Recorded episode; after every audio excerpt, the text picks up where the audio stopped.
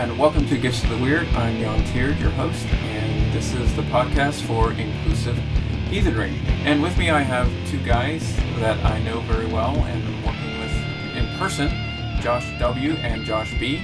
I'm going backwards alphabetically.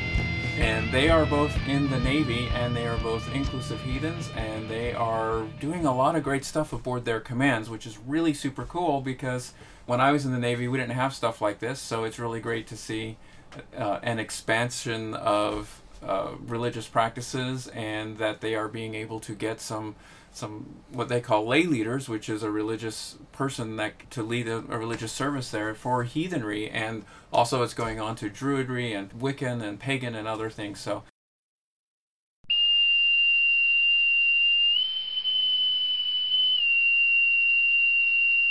Josh and Josh, welcome to Gifts of the Weird. All right, thanks for having us. Yeah, thank you for hosting us and having us here. Great.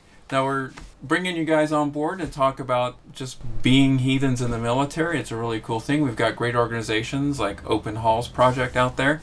We've also got Circle Sanctuary led by Selena Fox, and she's done a lot of great things to ensure that the military is progressing forward for pagan ideals and, and recognition and making sure that uh, we get fair treatment religiously. So, what I first want to start with is how did you decide that heathenry was the practice for you or your religious experience? So, Josh Beast, why don't we start with you this way? All right. So, originally I started out, I was kind of born and raised in the Church of Jesus Christ of Latter-day Saints, or Mormon as most people know them as.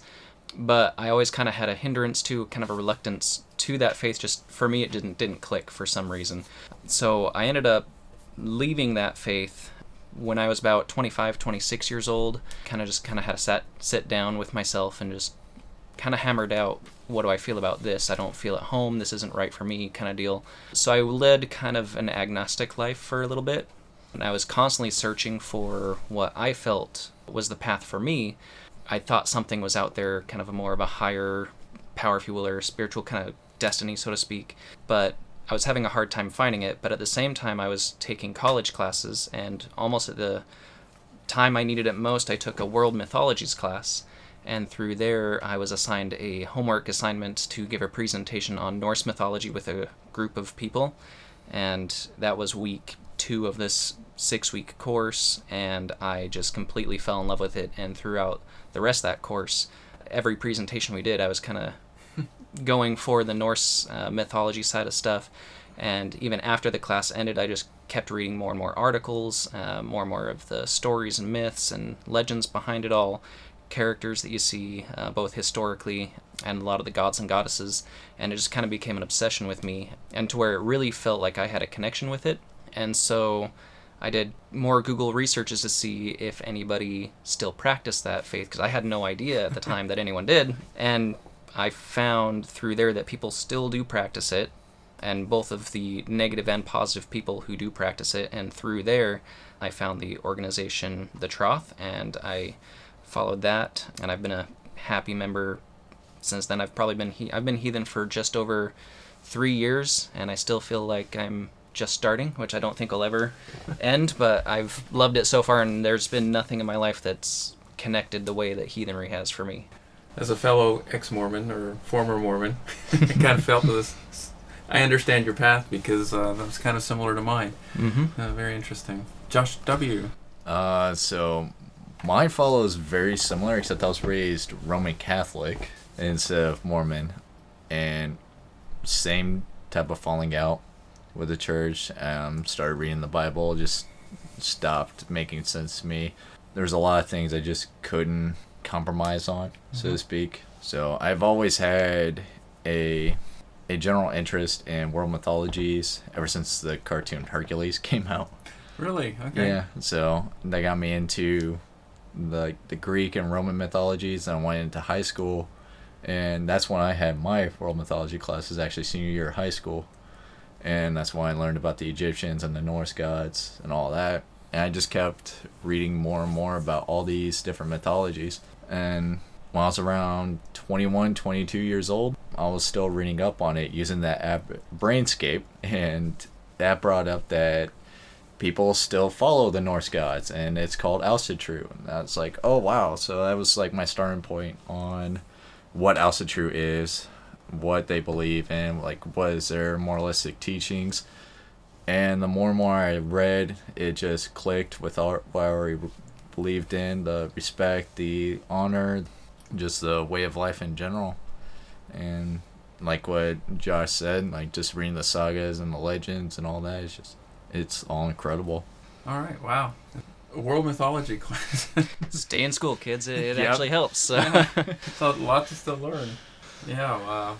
Yeah, when I was growing up, I I didn't come through world mythology class. I used to read comic books, and so uh, Wonder Woman and Thor and all that. And I always thought, kind of like what your question was, Josh, was do people still practice this, or wouldn't it be really cool if people still worship the gods and still wanted to connect with Athena or Artemis or Odin, you know, and all of that? And lo and behold, there was still and are still people that do that, and now we're now I'm among them. Yeah. So you're both in the Navy. yes. That's got. And I was in the Navy as well, so we have a lot in common. And definitely, as I mentioned to you earlier, where we were chatting out, that um, when I was in the Navy, religious services were Christian, Catholic, and possibly Jewish, depending on if we had person on board that required it or needed it. So, but mostly it was Christian and uh, Christian, mostly Baptist or Pentecostal or something like that, and and Catholic. So this is really cool to see to hear your experiences and to be a part of the experience with you, to support you and be there as your friend and whenever you finally go out on deployment, how I can you know send you stuff or, or, or do that. But it's great to see that as people are, are coming to this these other faiths and stuff that the Navy and the military in general is coming to terms and allowing for some some services for that. And a big part of that again is from Selena Fox. She's really been a big part of making that happen. It's been amazing. So I want to talk about your guys' experiences on board the ship or aboard your commands if you're not fully detached to a ship. When you before you decided to become a leader of a, of a service and we'll ask you about why you decided you want to do that. What was it like as having this alternative faith and maybe not seeing a lot of support for it or trying to find other folks in your commands that maybe also practiced that way. I mean, is there like a secret code or you wore your hammers on the outside of your shirt whenever you could or you know, uh, what kind of things, how did you find other folks of a like-mindedness? Um, I would say with mine, it was a lot of books that I just kind of have open. Uh, I like to read. I take a lot of books with me on underways and deployments. Uh, so usually through reading that, Heathen True books often have a nice, cool cover that catches people's eyes. So a lot of that, I'll just read a book. People ask me what I'm reading, and it's just kind of a, an explanation of what I'm reading there. I do wear my hammer every single day on the ship, but when I'm in uniform, I was told at my command we have to keep it under our undershirt, so it's mm-hmm. not usually readily out unless I'm in my berthing getting ready for bed. Berthing's the sleeping area on the ship, in case people don't know Navy terminology. And I've had people ask me about my hammer or any other type of jewelry that I wear out in public. People ask me, and just through my reading material, I've had people approach me asking me questions about Asatru and heathenry, which led some, to some great discussions. Another, she just said that she was a, kind of a general pagan, so to speak, and so she and I like to talk about our different experiences amongst our mm-hmm. different pagan beliefs, kind of stuff like there. But through us, it's a lot of the jewelry stuff and a lot of the books. I'm not one to just go out there and tell people, "Hey, here's what I do and here's what I practice." But I always tell people, I welcome questions. If you have, you want to talk to me about anything, I'm more than willing to talk to you. And I have a lot of people that I work with. We have a lot of people in my department, and so once one person asks me a question, they tell other people, and they tell other people. And now I don't think it's any secret of what my belief system is. And so as soon as a new check-in comes in, we've had a lot in the last month. I get question after question from these new guys, like, "Hey, tell me about Really? you know what you Ah, think about this or what are your beliefs on this that and the other tell me about it Yeah. Okay. That's cool. Yeah, um, basically the same thing for me. When I first started practicing heathenry, I was actually stationed in Japan, where I think the Troth map shows there was about two other heathens in the entire island of Japan. So I was okay with being a solitary heathen for a couple of years, and then just walking around my ship, my command with my hammer out. Um, mine's a bit bulky, so I can't exactly wear it with mine because it's got to be the size of your dog tag. So, but even on the ship, I would have a totem of Odin in my rack that would just pull out every now and then, do invocations. And stuff with just to keep the keep my practice going. People would see it, see my hammer, and ask me questions, and I guess I just got known as that heathen guy in my command because I even had people I didn't know from like new check-ins just come in. It's like, "What's your religion?" and it's just like, "Why?" Like, because I was told you were heathen too. Oh yeah, like Oh, that just started conversation. Now that I got the Vegvisir and the Futhark tattooed on my arm, makes it even more visible. So now even out in town, like go shopping at the mall or getting a burger or something like that, you got guys with the uh, Valknut ring from Grimfrost, and are like, "Hey, what's up, brother?" Like nowhere out. I've never met them before or anything like that, Yeah. and so it's just really cool to know that there are dozens, maybe hundreds, thousands of us that we just don't know about, and it's really cool. So with um, the Marvel Cinematic Universe, Thor is pretty popular in that, and of course, we know that Thor, that the Marvel Thor is just a fictional character, and it's not supposed Right. to be based on or uh, to be an actual telling of, of our god Thor. But um, do a lot of the folks on on your commands kind of bride you a little bit, or do they kind of come up and joke around, and then when they find out that hey, there really is a living, thriving practice of which the Thor is actually a part of it, do they kind of like, oh wow, okay, that's kind of cool, or or how does that work out with that? Yeah, I'd say I got lucky. Uh, we just got back from deployment a few months ago, and while we were out, uh, the Thor Ragnarok movie came out, as well as the new Avengers movie. And so when those came out, I got a fresh slew of questions from everyone pretty much in my immediate group. And unfortunately, I disappoint them all when I let them know that, yes, I do like the Marvel movie Thor. I'm more of a DC person, so I don't I'm not the Marvel Thor subject matter expert, so to speak, because a lot of the questions they have is a lot of, well, what about this in the comic books? Like I really don't know. I can tell you about Yeah. the actual Thor, and so I do tend to steer those questions to the actual Thor. And uh, a Loki is another popular one they like to ask me questions about and stuff. And so I kind of just was like, yeah, that was cool in the movie, but here's kind of this actual uh, stuff that's been documented about them and in the readings and practices of the actual person. So it's kind of more of another talking point that like people like to give me. They like to have those. I look at it as more like a conversation starter, Yeah. um, which I always like the questions. I think they're fun, and I laugh around with them too. Because like, do the Marvel movies offend you? It's like, no, it's a movie. It's fun. It's whatever, but it doesn't influence how I practice on my actual religion side. So Yeah. to me, it's just whatever. It's just a movie. I think Thor and Loki probably find them quite humorous too. I would assume so. I would think so. I think they'd love to watch those. But Oh Yeah, man, those movies are. I, I gotta say, I enjoy them too. You know, if I was ripped like Chris Hemsworth, I'd be playing Thor too. Hopefully, I got a little bit of both at my commands. While I was in Japan, especially, you know, they were joking around with me. It's like, so how's worshiping Spider-Man going? so, so. And like, yeah, Thor, Iron Man, yeah, I know your gods. so, yeah, it's all in good humor. So, Yeah. you, you gotta learn to joke with it. But yeah, you do, don't you? especially in the military and the navy, there's everyone's got jokes, and you just kind of you grow a very tough skin. You kind of learn to joke back. It's all in good fun. yeah, just roll with the punches. Even like with what Josh said, like those movies are a good conversation starter. Mhm. Um, just when Thor Ragnarok came out, I made the joke that I'm religiously obligated to go see it. and when it did, and they showed down the ship and all that, and I had a couple of buddies that were like, you know, how accurate is it to legends? I'm like, about as accurate as 300 is to actual history. So- right. Yeah, it's it's all good conversation starters. and it, it and I, I agree. I think that's great because one of the cool things about that as a conversation starter is you can actually really they're familiar with this aspect of a character, a comic book character, and now you can really say, uh, now this is what he's really like, and this is what modern uh, people are learning about him now, and how he's interacting with us today. So it's actually really cool, really cool way to do that. So one really interesting thing about you two, and it's interesting because we all know each other. We're connecting here in San Diego, and we get to be a part of a group together here in San Diego on land, which I love. Love having you guys a part of it and your families and things. It's awesome.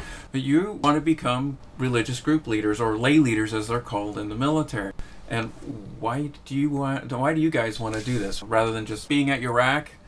Iraq is a bunk on board ship, and being at your rack with maybe your little Thor figure or or any other figures, and just privately doing stuff. Now you're kind of putting yourself really out there, and so talk talk to us a little bit about why that's important and why you think that's such an important part of being aboard your commands. Yeah, so lay leader, from uh, everything I've been told and led to understand in my studies, trying to become one. So for most religious practices, there's a chaplain in charge of that service. If there is a service that is uh, shown to be desired at a command, but there's not a chaplain to oversee it, then a representative from that faith can become what they call a lay leader to lead the services. Because, uh, for instance, like a, a Catholic priest might not learn how to do or might not know how to do a Jewish service. Jewish service or chaplain's not going to know how to properly do probably like a Muslim service, so to speak. So it's a good way to, if you're in a different faith that's not being represented at that command, and you have a group of people that want to participate in those services to become that uh, leader in that faith and lead those services for everybody. And so that's kind of like what the lay leader is. I don't know. If, yeah, it's um, it's just the way it sounds. It's a layman outside of the clergy coming in and doing the services. So it's like what Josh says. It's somebody that's not a chaplain that has other duties, either in the military or is a civilian that comes in and performs the services. While you're in the military, however, they do try and seek out lay leaders that are civilians before they appoint a military lay leader. So most of the time, if military people want to become a lay leader, they're going to be doing it in, on deployments or in isolated areas mm-hmm. where a kindred is not really set up very well. Yeah. So um, that's just something to keep in mind. Um, not everybody is going to be able to get even the eligibility to be appointed lay leader, but you never know until you try and like seek it out, ask questions. Yeah, and this is so it's what they call kind of a collateral duty for us. So this would be outside our normal jobs that we do on a ship, something that we volunteer to mm-hmm. put ourselves out there to do. And for me, it's just kind of a more of a passion trying to get word out there to be there for the people because I wish that there was already a heathen service set up on my ship that I could just attend. There isn't one, so why not start one myself so that way if there are other heathens on my boat, we have the option to uh, worship together, get to know each other. I'm on a boat of 5,000 people when we go out to sea, so for me at least, I think the odds out there that there may be one or maybe two other people out there that we could do it. Um, so for me, it's just well, no one else is starting this practice or this, as far as I know, starting to try and work this out. So why not try and get that process uh, started here and hopefully get something set up. So that's kind of where my driving factor was. Is it wasn't there for me, so why not set it up for other people? And on larger commands, the smaller the ship gets, the more intimate the crew knows each other across across their different job duties. But on a big ship, such as an aircraft carrier or like that, it's a little bit more insulated where you kind of just stick with your own group because even when I uh, when I was on board and I was on board a cruiser it was like man, all we did was we got up and we were 12 hours on, 12 hours off, and in between all that, we had to eat and clean our berthing and wash our clothes or do whatever. Mm-hmm. And and that was that's tough. You don't have a lot of time for socializing, and and a religious opportunity to get together with people of a likewise faith is really very important because it brings people out of their their different job duties into where you can actually start integrating and and so especially when you're on a like 5000 person it's not easy to find other people like that so this mm-hmm. is a great way to do that yeah um you'd be happy to know that none of that has changed we still got clean our rags eat and all that we just happily take on the extra responsibility of setting up services at least once a week so you're both on kind of the same path although um, josh w you've been approved Yep. Uh, to be a lay leader, which congratulations, that's great. Thank you. Um, I've done four services so far, or the ship too. Um, most number of people I got at one single service was 11, about 17 different people awesome. that have come and gone through it. Yeah. So, and really Josh B, you're still working on the process. Still working on it. It's been a. Uh, I could go on for several minutes about my journey so far, but we're still working on it. We're waiting for, like I said, we just came back from deployment, so we're kind of taking our rest period when we're in port. They don't really have religious services while we're in port because they figure people can go out in town and yeah. do that, so to speak. So as soon as we start going underway again, I'm gonna start attacking this all over again. We've had a little bit of setbacks when I tried last time, but we're we're still continuing the good fight, as I like to say. Excellent, yeah. And yeah. you're finding pretty much from the chaplaincy is um, fairly positive support. Um, well, for me, I had, as like I said earlier, it took me three chaplains in order to actually get approved really nobody's fault, not a whole lot of animosity. It was just a question of what the actual regulation states. But Details.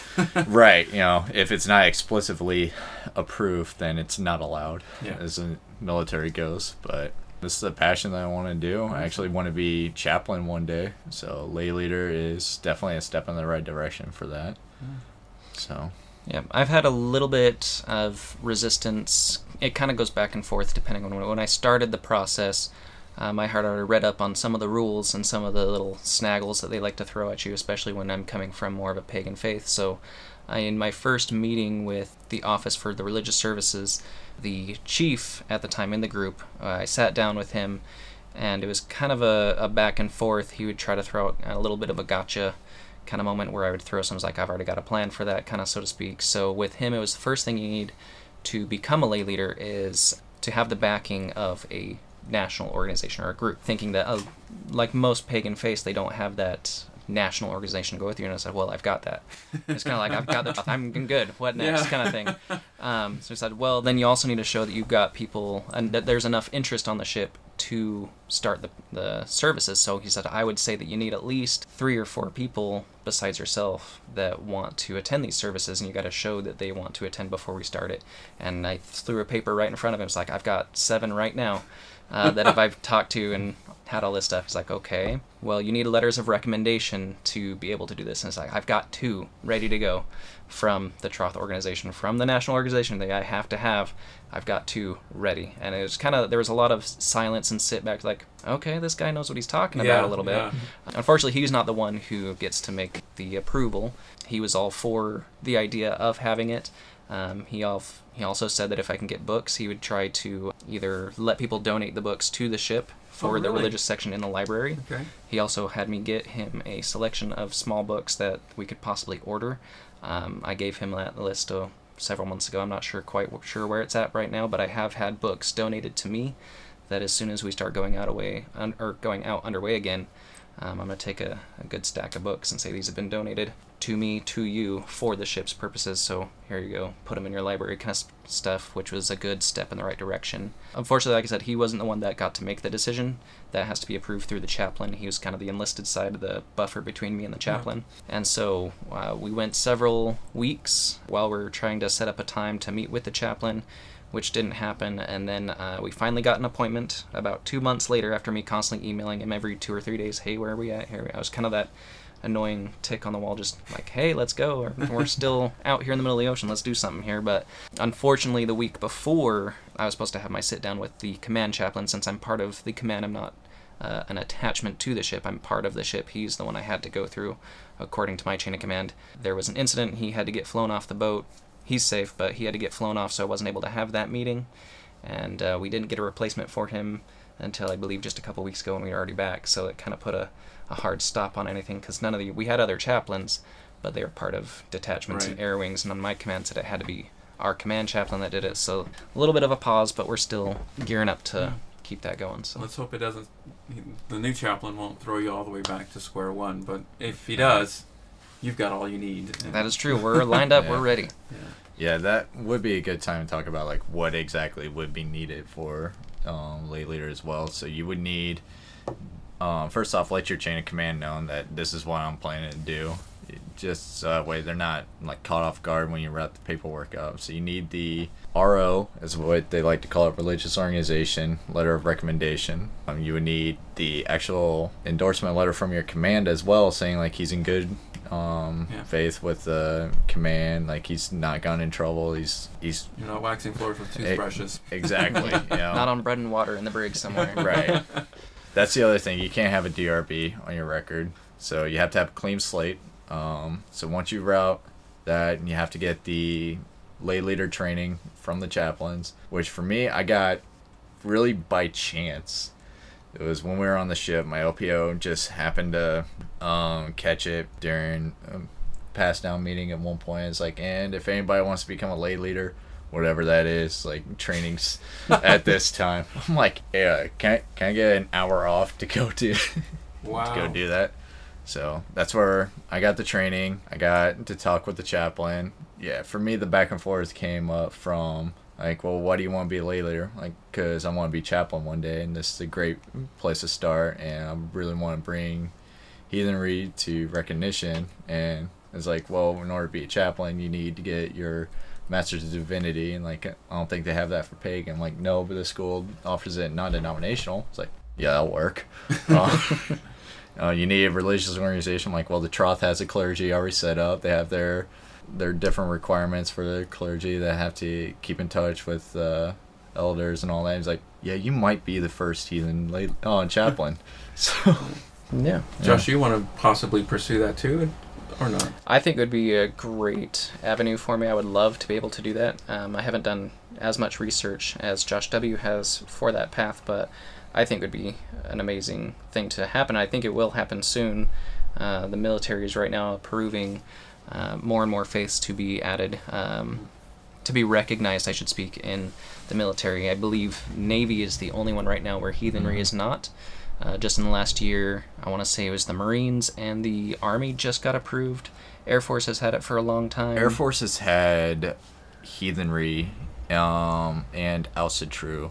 The Army had Troth as a religious code. Oh, interesting. That was yeah. Um, Josh from Open Halls. okay. Uh, he's he has a story where he tried to get that into the army's religious code, but since he went through the Troth, they took that as the actual religious name Oh. instead of the organization name Oh, and put it as that. So Troth, Asatru, and Heathenry are now in the expansion as of March of 2017.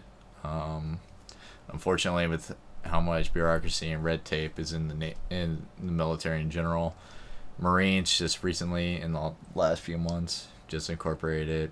Um, Air Force is incorporated the Troth. Army's already done it. Navy's just they're uh they're lagging behind, but it's It'll all, come. yeah, It'll- it's it'll only come. a matter It of time. It should come soon. With uh, the Marines are a department of the Navy, so I think the structure's pretty similar. So with them getting approved, we should have it pretty soon. Where and like you said, there's I know there's 60 different codes for different faiths, but I believe Asatru, Heathenry, Troth was on there, so it helps kind of narrow it down. And They added over 100.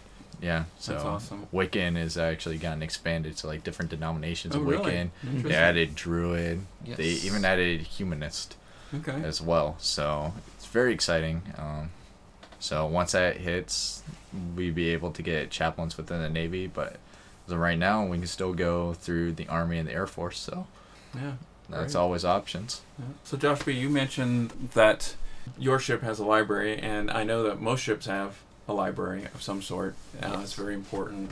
Kind of surprised, given the ebook culture that we're in and the online stuff, that there's actually still a library or still a room dedicated to actual books.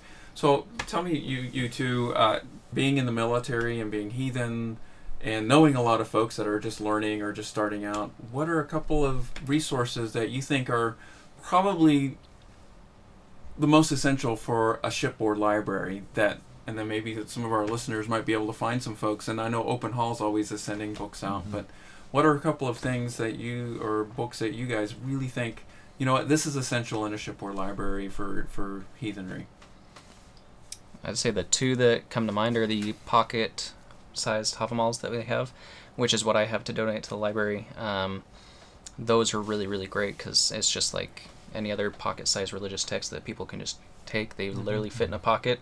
You can take it anywhere with you and just read when you get a chance. I would say the other big one that has really helped me was the uh, book Words for Warriors. Uh, was extremely helpful. that's by um, Diana Paxson right Yes, and an amazing author. Love that book. I still reference it. I think I bought that three years ago when I first started Heathenry, and I still read Yeah. it all the time. Um, took the words out of my mouth. I was going to say Words for Warriors was one of mine. The other ones I would recommend maybe would be Essential Asatru and Practical Heathen's Guide as well um, by Diana Paxson and Patricia LaFave, LaFay mm-hmm. um, respectively. So, uh, apologize for butchering the name. she's probably used to it by now and, Yeah. and I'll have uh, those books listed in our notes and definitely um, and I think the Troth uh, is a publisher of the Pocket Havamal or Yes, I believe I got my copy yeah through them. and Yeah. uh, that's awesome And the, and the Troth is actually doing a lot of translations and texts and putting a lot of material out there, which is really awesome. And then we've got, of course, uh, the Practical Guide and Essential Asatru, uh, which is available on Amazon. Anyone can order that. And so when if books were donated to the library, I mean, you probably only have room for maybe a couple of copies. So, uh, what would be a good way for folks to be able to donate? Maybe through um, the Troth Military Organization or program, or through open halls, or if they happen to just know a military person, say, "Hey, do you need these copies?" Or what do you think is maybe the best way that we could get those copies aboard ships? Well, I was talking to Lisa Morgenstern, and she was Mm-hmm. saying they have a buy one donate one type of program going on. So that's one resource Through the probably Troth, go yeah. through. Yep. That's awesome. Yeah, I'd say if you know somebody in the military who is heathen and wants to make that donation for you, um, obviously that person can work as a middleman between them and the command. The command might know them more, so uh, it might be a little more easier to just have a person walk in and say, "Hey, these were donated to me. Uh, I would like to, or these were do- given to me to donate to the ship. I'd like to put these on here."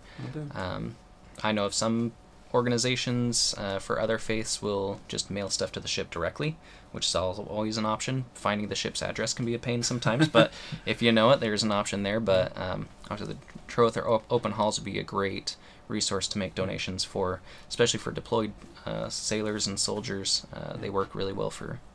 And just as a side note, because I know about um, mailing stuff, if you're mailing to a service member overseas who is deployed overseas, be sure that you always include the customs form, declarations forms on the outside of the, the package because that they need that to get into their the foreign countries that the mail is going to pass through. Yes, and mail it early. It Yeah. takes a long time for mail to come in. Uh, so he mentioned her a little earlier. I got a wonderful care package from uh, Lisa Mm-hmm. Morgenstern, and uh, it was amazing. Loved the care package. I got it two days after we hit got home from deployment, so it was a little little uh, little late for us, but I had snacks for when I was still had to go to work every day, and Yeah. I absolutely loved it. It was amazing. Yeah, and the ship is always open to donations. As the chaplain that approved me said, like they're they're forced to be kind of frugal with their funding, so unfortunately they're not able to buy everything that we need. So they're always looking for donations too. If everybody's willing to pitch in. Help out a little bit. Exactly. and but mail was big for for me when I was on board ship because we didn't have internet access. We couldn't email. We couldn't uh, surf the internet or call our families as often. We had what we called Mars stations. I don't know if they still have them anymore, but boy, was that a was that a challenge. And we only got like maybe a minute because there was 300 other guys that wanted to call their families too. Uh, so mail is probably still important. Mail early and realize that once the postal service gives it to the military PO, then it's got to go on board planes, and they've got to wait to find the right time to get it to that ship and that person. And uh, it's very efficient. It just takes Mhm. a while. It does take Still some time. take a while. I would say even now, sailor sailors and soldiers love getting letters. Not even just care packages. Some of my favorite stuff that I got or received from the mail is just letters that people took the time to handwrite out, or even type out if they have bad handwriting. Because I have bad handwriting, I understand. But letters for me were a big deal. Um, my wife would message me on Facebook all the time when we had connection, but when she sent me a letter that felt more personal and just awesome, I got letters from many people, family, uh, kindred members. It was letters are amazing to military people. Yeah, Excellent. you, you can always read the letters when your uh, internet's down and all that. Mhm. Just you know, get you through the hard times. Now, mail call is still a really exciting time. Wow, for good to nowadays. hear So that. yeah, That's Yep. great. Everyone So- rushes down to the common area when they have mail calls. So That's super. Yeah, it was meant a lot. Even even the cookies that arrived as nothing but crumbs were still amazing. yes, yeah. Or the uh, the banana bread. Some people would bake and start getting mold on top. You just like cut the top Slice off. it off and eat it. after that it still tastes better than probably anything on the boat. So That's true. Oh, by far, yes. So we we've talked about uh, all kinds of stuff, and one of the things we talked about was the service. So how does a service look on board a ship? I mean, you're probably very limited in time because when you're deployed, it's 24/7. You just don't take a break for the weekend, and there's no time off, no days off, and stuff. I mean, the ship's got to run, and the only way to run is by everyone doing their job, and so it's 24/7. So taking the time out to do religious service is very also very important because it feeds our uh, our spiritual soul and our minds and our, our need for meeting other folks. So what does a typical service or you know we're using service because that's what the military likes to use to keep everything kind of consistent and everyone understands what it means but for like a ritual or blot which while you're deployed what kind of does that look like So you have to get kind of creative. Obviously, you can't pour uh, meat onto the ground because you know you would have to mop it up later on. so I actually used apple juice from the enlisted galley, which was either tasted like uh, a little sweetened water or just straight syrup sometimes. So that was kind of hit and miss. And then even then when we poured some out during the offerings, I would have to like take it out to hatchway that led outside and pour it overboard as kind of like that way. You just gotta make do. You get the space reserved for you once a week, and a lot of blots and gatherings that I know of are like once a month, once every two months. So you have to get get creative with what you're gonna do to fill that time, whether it be a full blown blot or you just want to sit back and take a sumbel. Or um, we did a guided meditation for one of ours as well. Cool And even then, with the r- rituals, invocations, whatever, taking about sometimes as short as 10 minutes, you're given an hour for that space to have your own. So I was using it as almost kindred building just to sit there and have a discussion. A lot of times it was just a Q&A session with them, like asking, well, what about this guy? What about that guy? Other times it's like, yeah, this is what brought me here. And you actually start getting a community building time that's awesome for yourself. It starts getting a bit more personal. You start knowing each other by first name, just even in the P ways. mm-hmm. So P-way means passageway yeah, Yes, not allowed to call it a hallway. you do find yourself getting really informal, even among that. So it does kind of start becoming a surrogate family, even the short time that we did on our ship. Yeah, and each each command is going to be a little bit different. So um, part of the package that I was given, because Lisa Morgenstern know that knew that I was trying to do this lay leader stuff, and so part of the donation donation that she made for the ship, we on my boat, and each command's going to be different, but we can't have open flames anywhere. So um, to get away with that or around that, she sent a bunch of electronic candles yeah to kind of give us that representation, so to speak. Um, like I said, we're kind of on pause for that right now, but I do have that for donation for the ship later, which Awesome. will be used for me personally. Whereas more practicing myself, I'm in security, so if and I'm the mean guy out there, the military police person with the vest and the gun kind of stuff, so I can really go almost anywhere I want. Where I didn't have a service set up for a space, um, I could go right by the skin of the ship, kind of on the outskirts where the waves are, and so I would often couple times a week just kind of go out there to listen to the waves kind of do like a little internal meditation i would always wrap up some some bacon for with uh, on my way out and just make little offerings out into the ocean kind of throwing some food over just so that some creatures can uh, enjoy it as part of an offering there. Some of the whites. some of the whites can really enjoy that and uh, for me that's kind of how i operated was uh, just a lot of internal study. When you're on a boat you're not allowed to and you're not a lead leader you're not allowed to lead services or prophesy to other people i think is the wording that they used for me. So when people asked me questions i couldn't turn that into a service. It had to be just a Q&A. q&a kind of thing but i kind of was like here's how i think or how i'm not leading that away from like here's what we're doing and this is what the way it is kind of stuff. But when we were trying to set up the service the enlisted leader that was kind of talking with me we were bouncing back and forth a couple ideas uh, because uh, blots are typically around once or twice a month kind of thing depending on the month. He wanted to see a weekly service so it would become kind of my job to lead a discussion on weeks where we don't have a ritual going on. It's like Mhm. well why not talk about these gods or the giants or this world? You kind of just giving me ideas like because he knew a little bit about norse mythology himself just from his own childhood readings and stuff. So that's kind of where we were. I was trying to lead kind of just a, a discussion group amongst different things share ideas and Yeah. things that are taught in the writings and stuff to kind of lead a service that way Or even just a Havamal reading, just go through a couple Mhm. of stanzas. Like, so what do you guys think? How's what do you guys think that this means? What does it mean to you? Kind of deal. So Yeah, absolutely. Those, those are great ways. And then uh, Mhm. for if you have a lot of folks that are kind of new to heathenry, I mean, going through Essential Asatru or Words for Warriors mm-hmm. would be great studies, topical topical studies. Yeah, and like I said, many of the people who said they were interested in me starting the Lay Leader program who would go to the services would have been new people that really don't know anything or haven't seen anything more than the Marvel movies. So that was a great, you know, that would have been a great way to kind of get that process going, help their own understanding and learning going. We'll, we'll get it going. We'll get it. You'll get it, Josh. I have a question. So going out to sea, very important. When you travel or when when we're going out there, um, you've talked about the gods and goddesses. Who do you like to work with and make sure that they're happy with you when you're out to sea? And Josh, you've got a great story from your last deployment when you were leaving about Ran and you know wanting to make sure Ran was happy because yes. So before I left, we held a, uh, a, a kindred kind of a deployment ritual, so to speak. So uh, we all brought everyone together, and I was given some amazing gold from one of our lovely kindred me- members out here.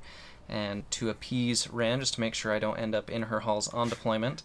so the day we left, I typically work nights. So for me, I stayed up until we were leaving because we left early in the morning. So for me, it was if you equivalent the time for normal people it's probably like two in the morning but it was really like eight in the morning kind of deal as mm-hmm. we were leaving san diego i stood on the very back of the ship called the fantail kind of did my own little invocation just letting her know hey we're gonna be out here for a little while hope me not end up where you are appreciate you all that you do and all that stuff but would rather not would rather make it home safe and uh, so drop that offering that was donated to me to awesome. make on the back of the ship, which was an amazing feeling. Very, very connecting uh, for them. As far as gods that I work with a lot, I would say on deployment, I worked a lot with Njord and Nehalennia a lot. I had their depictions either on my person or on my rack at all times, along with a depiction of Ran and Aegir and the Nine Waves, their daughters. Had their pictures on my rack so I could kind of see them every single day, knowing that I'm on the ocean, so these are the ones that are Mhm. kind of in charge of the area. In my outside of deployment life, I work a lot with, like I said, I'm a security forces, so I work a lot with Tyr for the justice Yeah. side of things, the right action, because I try to make sure I'm doing the right thing and leading that uh, justice side of things. I also work a lot with Frey as well. He's kind of one that's taken me kicking and screaming by the hair, so I worked a lot with him as well. So Josh W. Yeah, so Aegir, Ran, Njord are always the ones that I look forward to um, when we're out to sea. And even this past time we were on the ship, we had an unfortunate incident where we did a moment of silence for one of our services at the beginning and did an invocation to Ran. So it does hit you least expected. So like it really does ground you that you do like respect for the gods and like these gods are do work themselves into your daily life. And even then when you're on the ship doing like combat evolutions and everything like that, even leading up to deployment Tyr just for that, try and get the bravery and the resiliency to just get the mission done. Outside of the ship in my daily life, for me, I work a lot with Odin just for the wisdom, like, because it was the pursuit of knowledge and wisdom that got me to Mm-hmm. heathenry. Yeah. So I feel that tug towards him. And it's the wisdom that's trying to get me to go towards chaplaincy as well. Try and learn all I can just to be the best I can be. Not only for the religious side of it, but to also the counseling side to help people out. Yeah, I can Great. talk on and on about it. so Gentlemen, I really appreciate that you took the time out of your schedules and away from your families to sit here with me, and we're all crowded around one microphone. and it's it's it's great because I think I've known Josh B for two years and Josh W for a year now, right? around Yep. a year and a half. Something Yeah. about like that. Really appreciate you both, and I appreciate your your time in the military. I love getting to know your your families, and and I'm glad that we're together in this kindred here on land. So glad to be a part of that. Any other things you want to think about? Any last minute stuff? I think we hit anything. I say I, I would like to just say thanks for having us on here and giving us the chance to kind of tell our stories and stuff. And being on here is great. Yeah, same here. If anybody listening does pursue lay leader and get the opportunity to don't mind the humble beginnings. You may not get people in the, your own kindred to come at first, but don't mind that. Time um, things will work out, things will come along. You'll Speak- get it. Be consistent and, pers- and pursue it. Right. Yeah.